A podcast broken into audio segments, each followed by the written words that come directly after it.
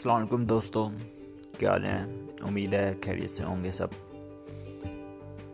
پاکستان کے حالات دن بہ دن بہت ٹائٹ ہوتے جا رہے ہیں۔ And the scene is very very difficult مہنگائی جناب بڑھتی جا رہی ہے۔ حکومت جو ہے وہ کنٹرول نہیں کر پا رہی۔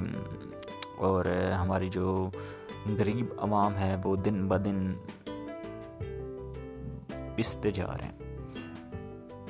آج کل کے دور میں بیس ہزار، تیس ہزار کوئی میٹر نہیں کرتا، کچھ بھی نہیں ہے یار یہ۔ اب لاہور جیسے، کراچی جیسے، اسلام آباد جیسے سٹی میں رہیں تو اتنے تو بجلی کے بل اس سے زیادہ آ جاتے ہیں یار، خدا کے بندے۔